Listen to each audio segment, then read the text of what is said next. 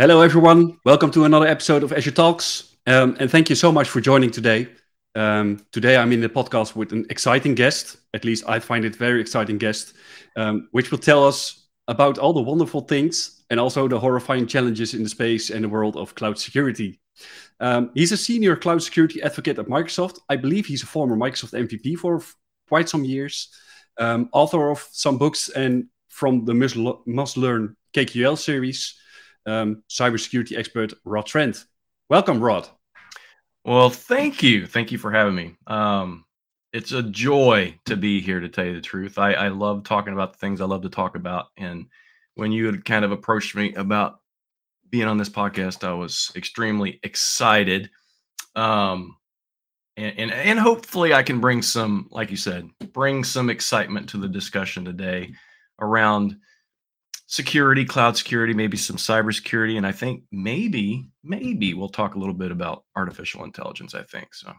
Oh, that would be awesome, and I I guess that security has been hot stuff for hmm. the last recent years, right? So there are a lot of topics that we could cover because security is everywhere within your IT landscape or your application landscape. Um, and well, I'm I'm very happy to have you here on the show today and eager to learn from your wisdom and your experience uh, you will share with us today. And without further ado, let's dive right in. And I would su- suggest to start at the beginning because for me, the very beginning is security strategy. Mm. What are your thoughts on that? Well, and and kind of if you know we kind of funnel and and talk a little bit kind of like this cloud security strategy. Um, I think if we want to focus there, I think um, one of the things that I generally like to highlight, whether it's you know on a podcast or webinar or um, in person, uh, I'll be at the Midwest Management Summit at the end of the month um, in person there. What I really like to do and kind of cover is talk to those individuals that are um, either in the midst of migration or considering migration or just you know doing kind of a hybrid model of migrating workloads to the cloud. My my primary focus at Microsoft, it's kind of changed over the past few weeks. We'll talk about that later. But um, my primary focus at Microsoft has been the cloud side of security because at Microsoft we've identified working with customers that this is kind of one of those areas where there's some gray areas and there's some potential for education around how to kind of modernize the approach and the strategy um, for security. Uh, I, I, think, you know, I've heard even recently, I, you know, I, you talked earlier about community. I always like to stay engaged and figure out what our customers doing, what our partners are doing, what, where there might be some gaps that in knowledge that we can supply and things like this. I've heard uh, even recently a couple situations where some customers, and, and I don't know how factual this is or not, because it's kind of in the public realm, but some customers have migrated to the cloud and then they're wanting to migrate back because it wasn't a good experience. Um, I, I, think a lot of times um, customers to have that good experience need to realize that the cloud is different than mm-hmm. on premises, right? Even from a security approach. We approach things much differently when we can look at a box and you know control who has access to that versus you know that virtual machine or something being in the cloud. There is the potential for better security but again it's kind of a, a mind shift a little bit of mentality and approach change that has to happen in in respect to running workloads either on premises or on the cloud or kind of a mixture of both. So it's not like running things on premises. Um, you kind of have to modernize your thinking just a little bit to understand that it's different and you mm. need to understand what those discrepancies and what those differences are and that's when you start to have that success. Um, and, and i would almost guarantee you that those customers that i heard potentially that trying to migrate some workloads back they literally went in as part of one of their project lists and said okay we're migrating everything. Or maybe their ceo or some you know c level exec said hey i talked to these people. We got to migrate everything. It's going to save us so much money. Um, the customers that do that, that project is just going to drag them down, right? I hate it. It needs lot. to be kind yeah. of a It needs to be kind of a workload by workload migration, and not everything needs to be migrated to the cloud. Uh, just to be honest with you, right? Some things work better on premises, but again, there's that whole mentality and mind shift, um, and and I think a lot of it is more or less around kind of this zero trust approach or zero trust mentality, where a lot of times from a security perspective customers have kind of tried to build these these kind of like the old moat around mm-hmm. the organization. We're trying to protect people from getting in. Um, so we're building this this this protection around with our firewalls and things like this. Um, you're never going to keep people out. As long as you have end users in your organization that do silly things click on silly things you're never going to keep intruders out. Um, what you want to do is start right at the beginning that device that user you need to identify and verify that identity, that device, and things like this on the onset instead of trying to build a moat around it once you have it deployed. Mm-hmm. You need to deploy these things from this zero trust model so that you can trust, well, not really trust them, but at least trust that deployment of what that thing is so that then you can monitor and manage the security for that device after, right? So you're a little bit um, more um, more secure about how that is deployed and in doing so, we at Microsoft, we've created some very significant, very important, I believe, tools that are critical to this process. Things like Defender for Cloud, um, our Defender, you know, endpoint, Defender for Identity, all of our Defender branded. Microsoft likes to put, you know, rebrand every six months, and I promise you, we will rebrand here shortly again on some things. But um, all of our defender products you know uh, you, you, talked a little bit earlier about security being kind of this hot area. Um, I, I, think I, you know i've not worked for microsoft forever. I was a customer. I was an mvp like you had mentioned. Um, but i have seen microsoft over the past five or six years get really serious and understand that the only way that customers are going to be successful in the cloud is that there needs to be a focus on this security 1st mm-hmm. Deploy these workloads securely. So we have invested heavily. We have gone from um, the laughing stock of patching, I would say, through the two, 2000s, yeah. right, to an actual security company within a very short period of time because that's where we put our focus. We wanted to ensure that our customers, no matter they were using our products or they were connecting other products or other clouds or other hybrid situations to Azure, that they should be able to secure their entire environment. Um, so these tools are important for that um, for that approach and for that model and for those workload migrations to the cloud. Defender for Cloud. Um, as much as I have worked with Microsoft Sentinel for the past four years, like literally every day, and I absolutely love that tool, and I'll preach it, you know, to the mountains. Yeah, Sentinel's awesome. Defender for Cloud is more important for those workload migrations than Microsoft Sentinel is. Yes, Sentinel has um, some key features and some key um, value that's going to help you continue and monitor security for your environment. But as you migrate those workloads, when you turn on Defender for Cloud for those workloads, it's going to enable you um, to deploy those securely from this modern perspective that we're talking about, not the old on prem legacy kind of model or approach, but from a more modern cloud-based Defender um, approach. Defender for cloud, migrate that workload. It's going to give you recommendations. So if you deploy that and there's a port left open because you used to leave that thing open on premises, it's going to tell you that this port is left open and here's the reason why you shouldn't do that. Would you like me to close that for you? Would you like me to fix that for you?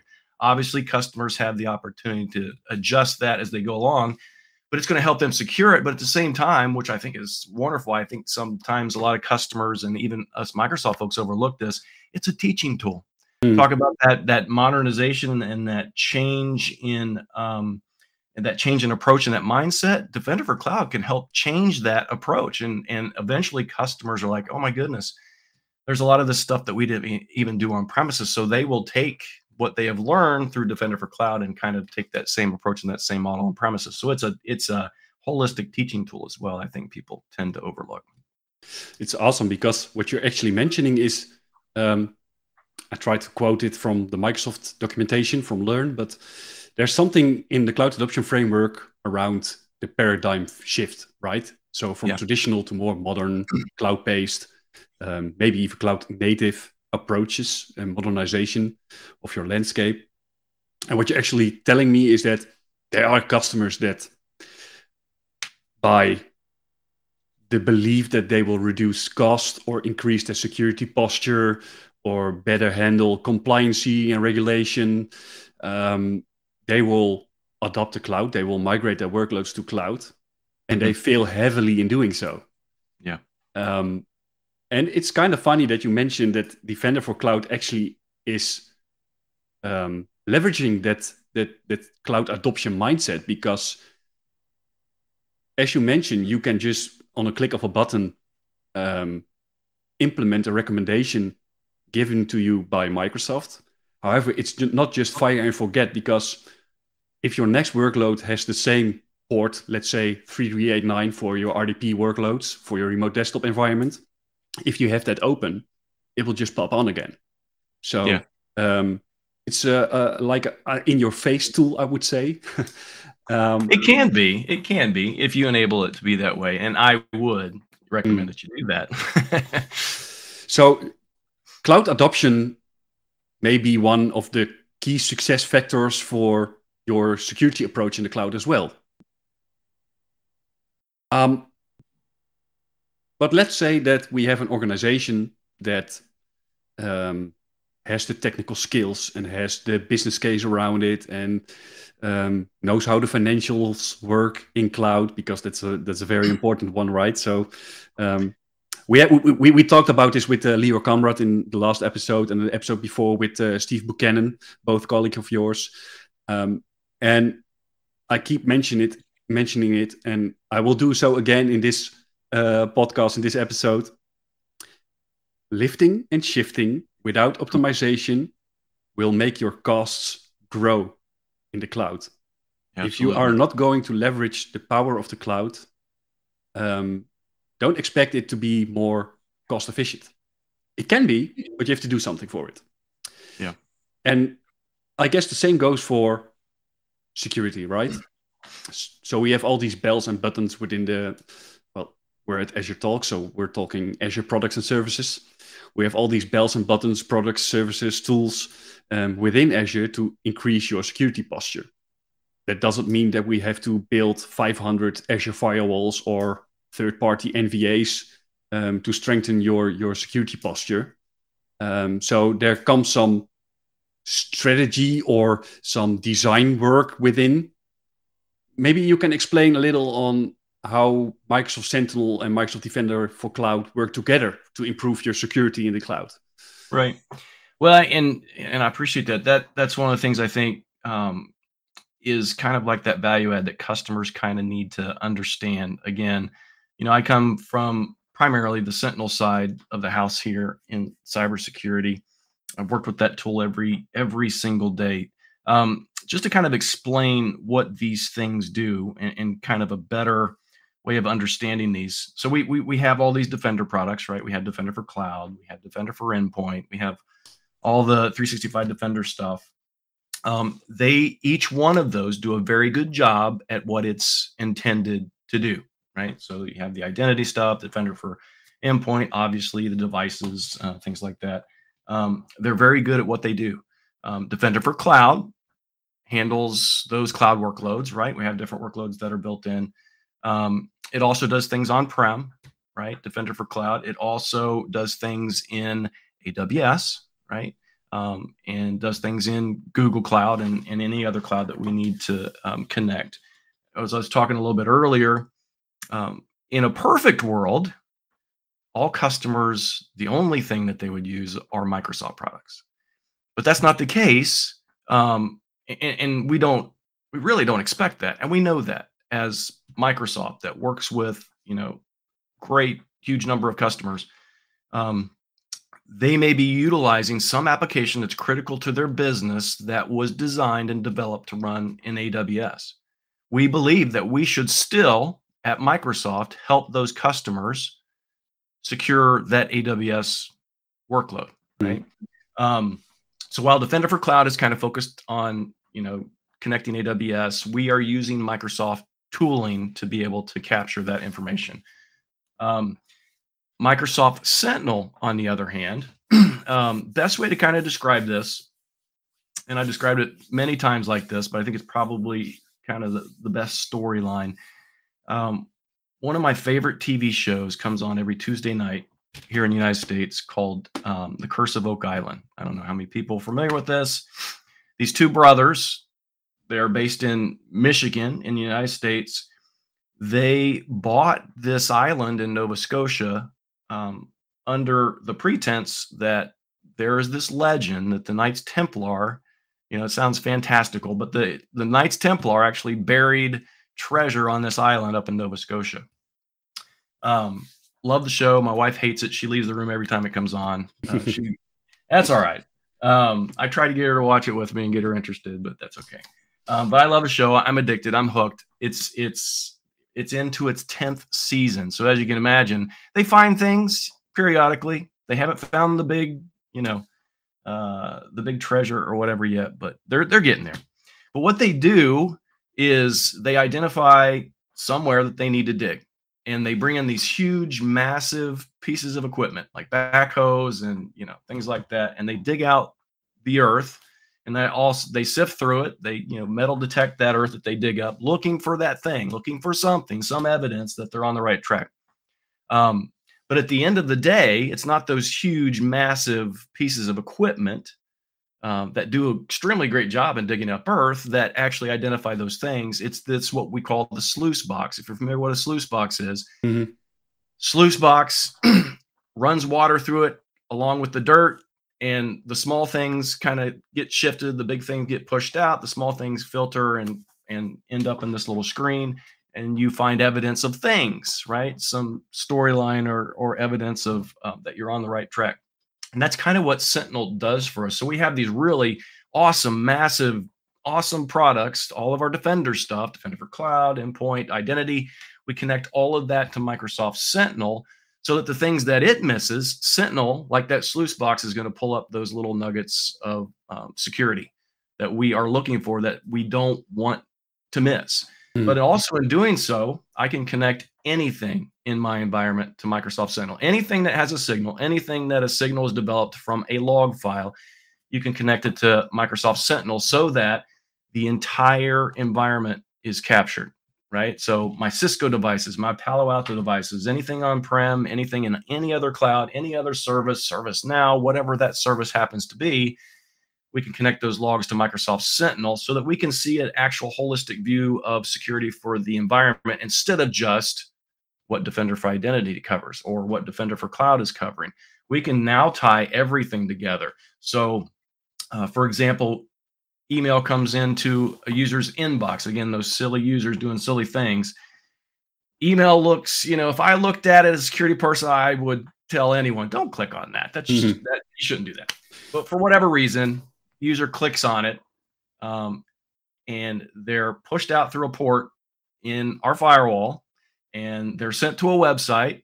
And that website is probably not a website I would go to, but the user's like, eh, it looks looks nice. Something downloads in the background that the user never sees. It installs on the system. Um, it sits, and the way threat actors work these days, it will install and it will kind of check some ports, maybe check some some uh, other identities and other profiles on the system. And if there's nothing really evident, it will sit idle. And most of them sit idle for like two or three months, waiting for the right opportunity, right, to do something nefarious. Now, we don't want to wait two or three months as security folks. I, I don't want two or three months down the road to understand that my entire environment is now infiltrated because of that one that one click. Mm-hmm. What Sentinel does is it it looks at that email address, it looks at that click, it looks at that that port it identifies that that thing that process was downloaded and installed and it's going to capture all that stuff for me because i have my entire environment connected and it's going to do it right now instead of two to three months later i can go ahead and isolate that system isolate that user account and take care of that before it becomes a much larger problem would it be a problem if let's say we're talking about cyber criminality right now right? So it's just cybercrime. Um, yep. Someone that wants to do bad to your environment or to your business sits there for two, three months. What would happen if they would strike immediately? Well, if they would strike immediately, obviously, if you have the right tools in place, um, I think that's another one of the unfortunate things. The number of customers I've worked with that that that don't use things like Sentinel, don't use this kind of um, seamless integration of the environment. They'll use five or six different tools doing all these different things.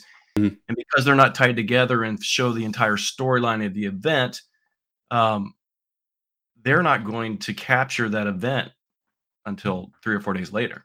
Right. So, an hour for some event like that, when it takes hold right away, that, you know, finding out even an hour later is sometimes um, too difficult and too much um, because it's really easy for these things if they find the right ports and the right user accounts to take advantage of it's really easy for them to take hold like right away so um, something like microsoft sentinel and with all the things connected to it we're going to find that right away yeah and it, we shouldn't forget we're talking about prevention and detection and response right now so and we shouldn't forget that um, it isn't so long ago that we well, let's say in the endpoint uh, detection response systems, that we had um, the definition updates for your antivirus. Yeah. And those were just to, well, let's say, bridge the gap between today and one month ago. So yeah. um, it sounds scary about, well, that, that, that actually the vulnerability is in there for one or two months or three months before it strikes. Um, but thinking back on the on let's say five six years back where you had your antivirus we were as service providers or as partners for our customers we weren't updating those definitions every day so right. um, looking at more on your detection and response for your security posture makes more sense than just updating your your your your walls let's say yeah, well, that's that's a good point too. I, I would, I don't know how often you check, but if, if you run Windows, we even have it for um, you know Linux and Mac and and Android and iOS and stuff like that. Um, but we have the Defender for product that's updated. You mm-hmm. don't see it, but that is updated literally three or four times a day. Mm-hmm. Um, where you were talking about, yeah, um, in in the old days, IT pros would absolutely, for whatever reason, um, and it was probably good, I would say, because at Microsoft, we that when I talked about that whole patching situation, customers would wait 30 days or longer to patch because they knew didn't know if something would break or you know. Um, but we've become very good at identifying that stuff. The even from the Windows AV side, the Defender stuff that we have for the devices that's updated daily, those are updated for a reason. People don't mm. realize four or five times a day sometimes. Um, you don't see it; it's just updated, doesn't notify you um, in the old days, um, the IT pros would wait to deploy those. Um, I can remember, I don't know what was it, 2009, 2010. I was sitting at the Microsoft Management Summit. McAfee had sent out a uh, signature update to every customer on the planet, and it broke every workstation and every server on the planet. And um, all of those people that were in attendance, I think we had five, 6,000 people that year um, that used McAfee nobody was in sessions. They are all trying to fix all their environments, right? Um, but I think we've become very good at rolling out just the necessity and just the types of signatures that need to flow out. One of the things I think is is really important. I mentioned, you know, it, it's going to be updated four or five times a day automatically. Um, a lot of what we do at Microsoft, and, and we've talked about this even more recently, we have a specific product on this, Defender for Threat Intelligence, right? Mm-hmm at Microsoft, when customers use our products, things like Office um, and things like that, as I mentioned earlier, everything that you use, identities, users, devices, whatever, if there's a log file, there is um, security importance in that log file that's going to develop a signal. As customers use our products and those signals are developed, they're fed back at Microsoft. We actually take those signals, we identify whether they're true value or not, and then they're actually fed back into the system. So that stuff that gets updated four or five times a day in the Windows Defender, um, there's a reason for that because in those trillions of signals that we collect every day, we found at least something that needed to be updated and kind of, like you said, bridge that gap. So we're we're updating systems as we go along. But there's a lot of value in that threat intelligence. Um, we are at Microsoft I think probably the largest entity on the planet that does that collects the most threat intelligence from the systems that our customers use. And that's actually, I find it very exciting because, as you mentioned at the start of, of our conversation, that when people told me 10 years ago that Microsoft would be one of the biggest security companies in the world, um, I would probably look at my agenda and see if it was the first of April, right? I would, I would, I would assume it would be an April Fool's joke. Yeah. Um, but fast forward 10 years, um, Microsoft has done a very great job by acquisition, by developing, by optimizing, um, but has done a very great job by building this total portfolio of point solutions and the integration between them. So we we have a full portfolio of security products and services um, that, as you mentioned, even manage other premises, whether it be another cloud, on premises, and at the edge. Um, so very exciting about about the way forward Microsoft is doing right now. Um, we did touch it a little bit on um, people starting with cloud and cloud strategy and security strategy. But I figure that there might be some people that are listening right now and think, I should really dive into that Microsoft Sentinel stuff or that uh, Defender for Cloud or Defender for Endpoint or the Defender Suite. Um, how should they get started with those products? So that's that's that's another great question. Um, in addition to becoming a security company and working really hard at that and developing some really good products and really good approaches um, to security, recommendations and things like that, um, right along the way and in line with everything, we have created some really awesome learning tools. So if you go to learn.microsoft.com, um, there are learning paths for each of these products. Um, learning paths on their own, but also learning paths that kind of um, funnel each individual that you know wants to learn about Sentinel or wants to learn about Defender products or Defender for Cloud or what have you um, into what we call the SC series of exams. There's uh, all the way from SC 100 now, I think, to SC. Is there a 500? I'm not sure. At, at least SC 400. I don't know if the 500 is there yet or not, but um, there's 900 though. Oh, so it it skips 400 to 900, right? yeah, that's right. Yeah. Okay. Sorry, I get that wrong sometimes. Um, but the SC series of exams, security exams, right, um, are kind of an important thing. They're going to give you all the knowledge that you need, and you utilize that along with some of the hands-on. Because if you think about um, Defender for Cloud and, and Microsoft Sentinel, you, all you need is an Azure account, and you get 30 days free trial for these products to go in and just get some hands on with it and figure these things out and just go in and like I do go in and start messing with it and fall in love with them right mm-hmm. um, and and figure out how that they would fit within your environment but again um, I, I, think that's the best way the best approach is to take a look at that obviously there's um, some hard work that's being done across all of our product groups that develop things like we have uh, uh, ninja series training right? If you go to, I think, aka.ms slash uh, ninja training, I think it is, it's going to give you the list of all of our ninja trainings. And what that is, is just kind of some aggregated links provided from each of those product teams of the things that they think and they believe that's necessary for you to know to be able to utilize the product. Again, if you come back to the learn modules, it's going to have some wealth of a dividend where you're going to be able to sit for that exam, right? Mm. Uh, and so that's that's kind of important. Those SC series exams have really become kind of the primary and kind of mainstay for those organizations that want their folks um, to utilize Microsoft Security Stack across their environment. Awesome, awesome, and well, the learning continues because, as we mentioned earlier, there are some exciting stuff being integrated with artificial intelligence. Yeah. Um, and obviously, I would invite you to talk a little about the things that you're working on right now and maybe even dwell a little bit on the the concepts of why you are um, developing some sort of services or integrating them. And just i'm also very interested in how microsoft is managing more of the uh, horrifying part of those services because it can can get scary really quick, right? Yeah. Well, it can. Um, I think there's really kind of misnomer and a kind of misconception right now around this generative AI. You know, um, I am the AI lead on my team um, from a security perspective.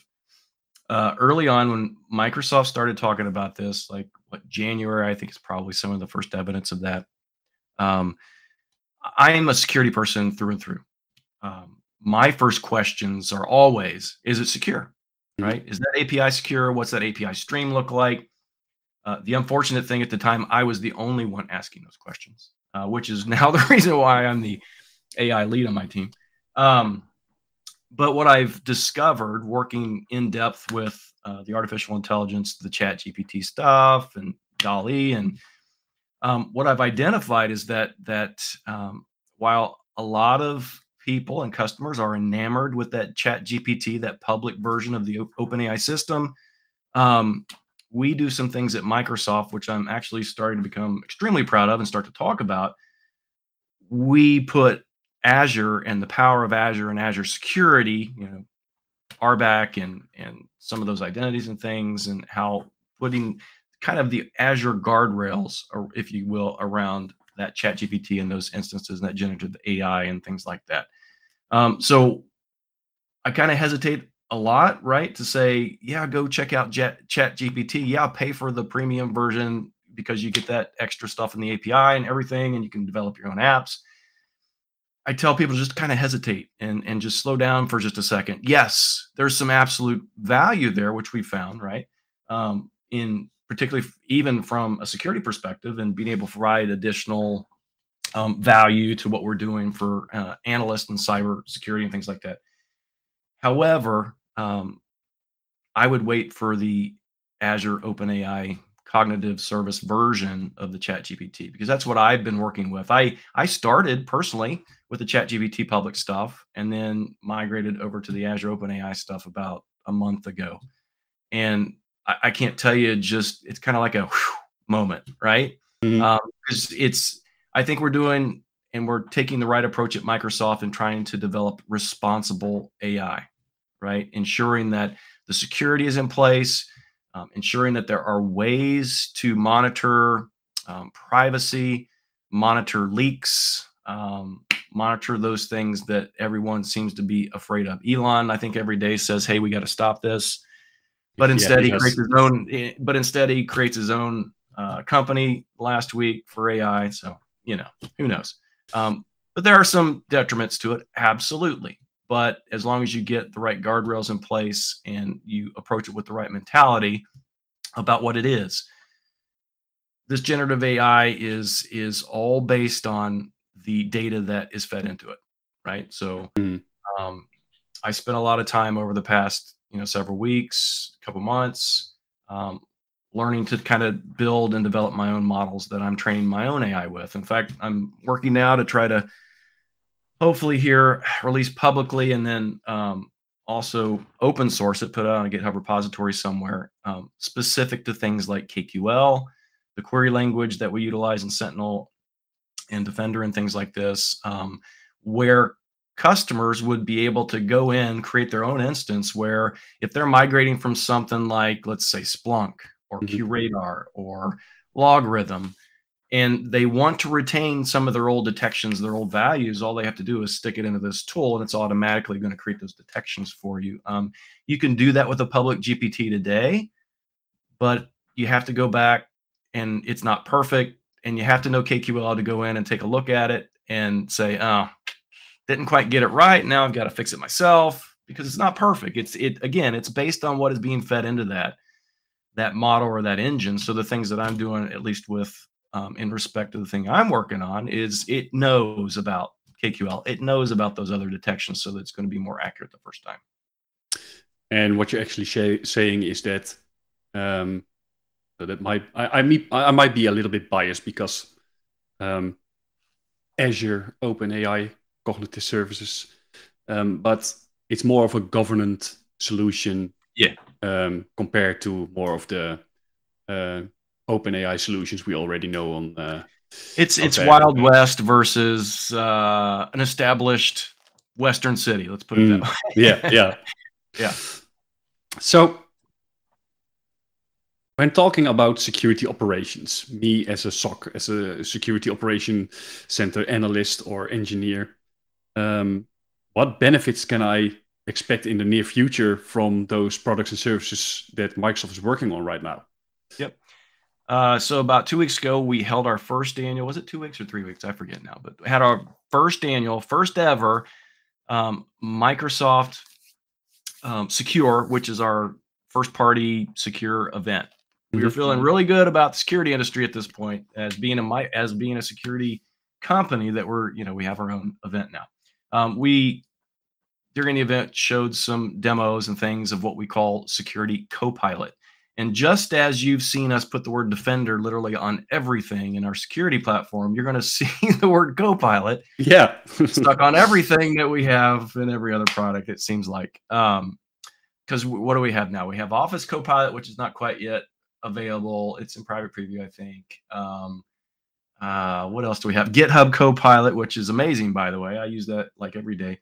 Uh, which I'm not a developer, but that GitHub Copilot makes me a developer. I'm like, man, this is cool. Um, it even gives uh, recommendations when writing blogs, but blog posts. It's it's yeah. it's it's it's absolutely fantastic. True. Yeah. Uh, we have the Bing Copilot now, where you know if you're if you use Edge, you can you know ask it questions that and even create images. Anyway, so we have the Security Copilot, which are kind of taking that same similar model again, feeding it something very specific. In this case, the things about security, that threat intelligence we talked about, and things like that. Um, so yeah, we did show some demos. That is currently in development at Microsoft, and it's going to be absolutely awesome. And, and, and I go back, so it's going to provide a lot of value, right? Um, particularly for analysts and security folks. I see it, um, and it's gonna it's gonna be a lot to it. There's gonna be a lot of cool value, but again, I always like to harken back to that education piece. Mm-hmm. So you're working in Microsoft Sentinel or Defender, maybe for some advanced hunting. Um, you want to look for something specific. You say, hey, create a query for this. It's going to automatically create that query for you without you having to have, you know, um, additional knowledge around that. How, but um, an incident gets created in Microsoft Sentinel. Uh, uh, you've determined it's absolutely needs to be investigated. You can ask that security copilot questions about that, or it's going to know based on that specific incident what the criteria is that it needs to search on, and it's going to produce and develop and offer you um, suggestions of how to react to that. Again, that's awesome from a security perspective. It's going to help customers learn how to use Microsoft Sentinel better and learn KQL, but it's also, again, an education tool this modern kind of SIEM, this modern kind of security tool, how this modern era, how you're going to approach security from that perspective. It's going to know and help educate your analyst on how to do that. So the next time you may not have to ask that security copilot, you just do it. Or based on what that recommendation is from that security copilot, you may create some automation around that so it just automatically manages that for you next time. Yeah. So put it in a playbook and um, well, then it would be some sort of fire and forget.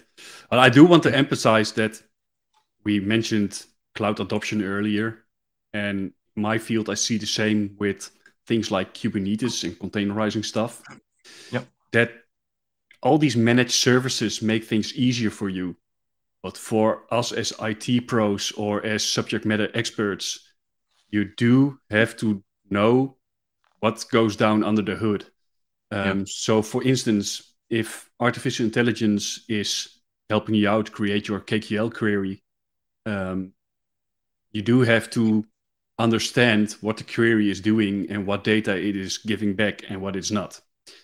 And um, we are very lucky that someone helped us improve threat hunting and incident response capabilities with something called MustLearn KQL. ah. And obviously that is that is you because you created the MustLearn KQL series. Um, and I wanted to ask what inspired you to create that series?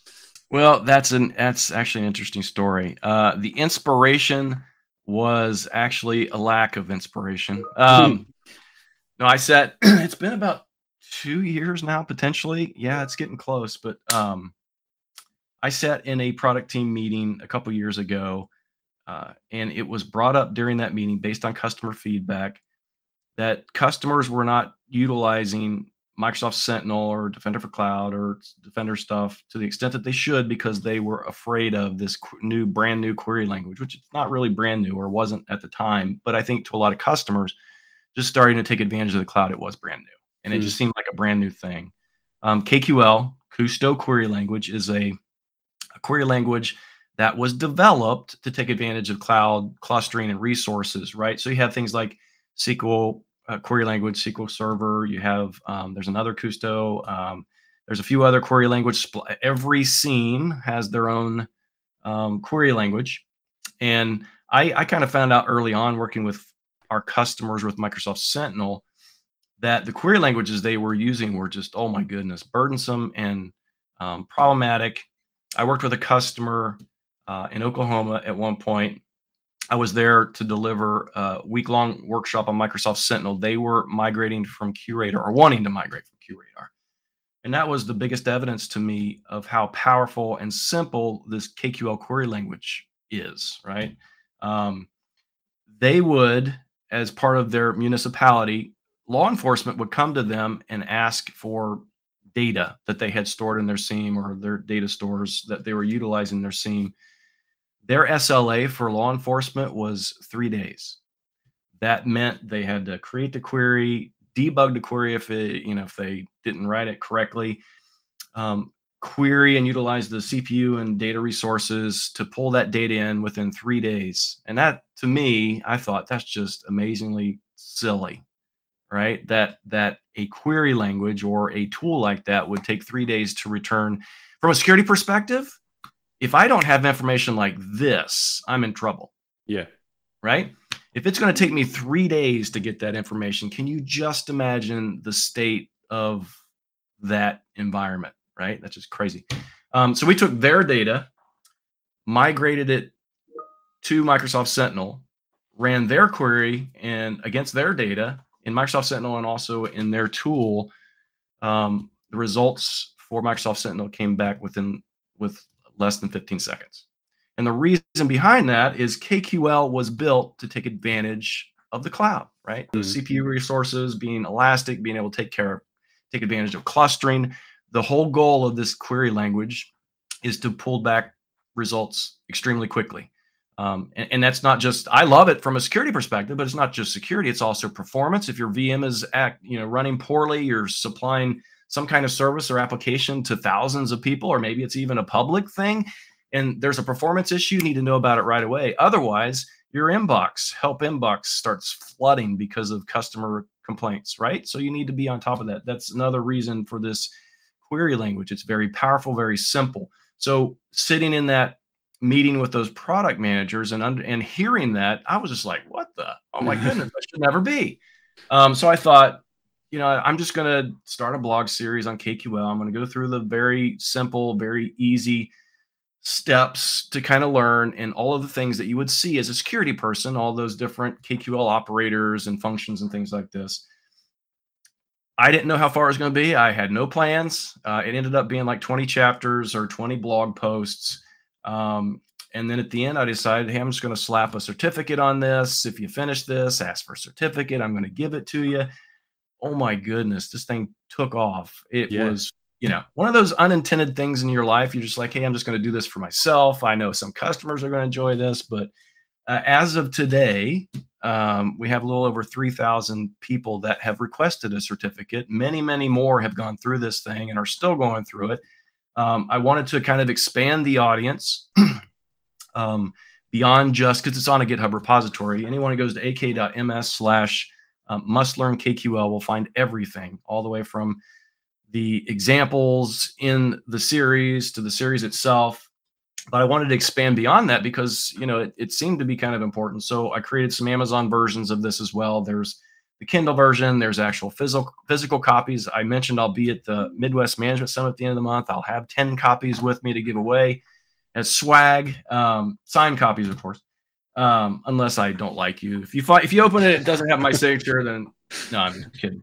Um, then just ask me to sign it and I'll sign it. Uh, but there's Amazon copies, and people. Um, the other, the thing about this is though, I make no money off this. My intent on this was to educate people on KQL because I believe it's absolutely necessary. If you're going to work within the cloud, we talked about those performance statistics for things like VMs and Kubernetes and your containers and stuff like that. And, and also from a security perspective, I believe it's absolutely critical. Um, so anything that gets any money that gets purchased or as part of this series, all that money goes um, to St. Jude Children's um, Hospital, right? So to help children with whatever ailment or malady they have, security, um, cancer mostly, and things like that. So it's a way of also giving back. So you know, I, I yeah. I apologize right up front that the Amazon tools to convert this book into an Amazon version it's not that great. It doesn't provide page numbers, which I've heard. I hate books without page numbers. Um, and sometimes the images are a little crappy in the printed copies, and I apologize for that. But that's that's not my fault. That's Amazon's. I've tried to, but think about that that really small nominal fee. It's like $1.99 for the Kindle version, I think it's like 10 bucks for the soft cover version. I, I kept it as minimal as possible, just so there would be enough money to go to St. Jude's when you purchase this thing. So you're actually kind of giving back when you do that. Awesome. Uh, requesting those. So. Yeah, awesome. Uh, beautiful, beautiful uh, to to give back to uh, to those kind of uh, organizations.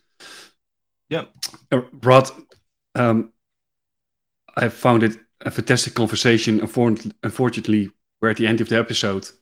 Um, I would like to thank you for your inspiration today, and it was an absolute pleasure to have you on the show today.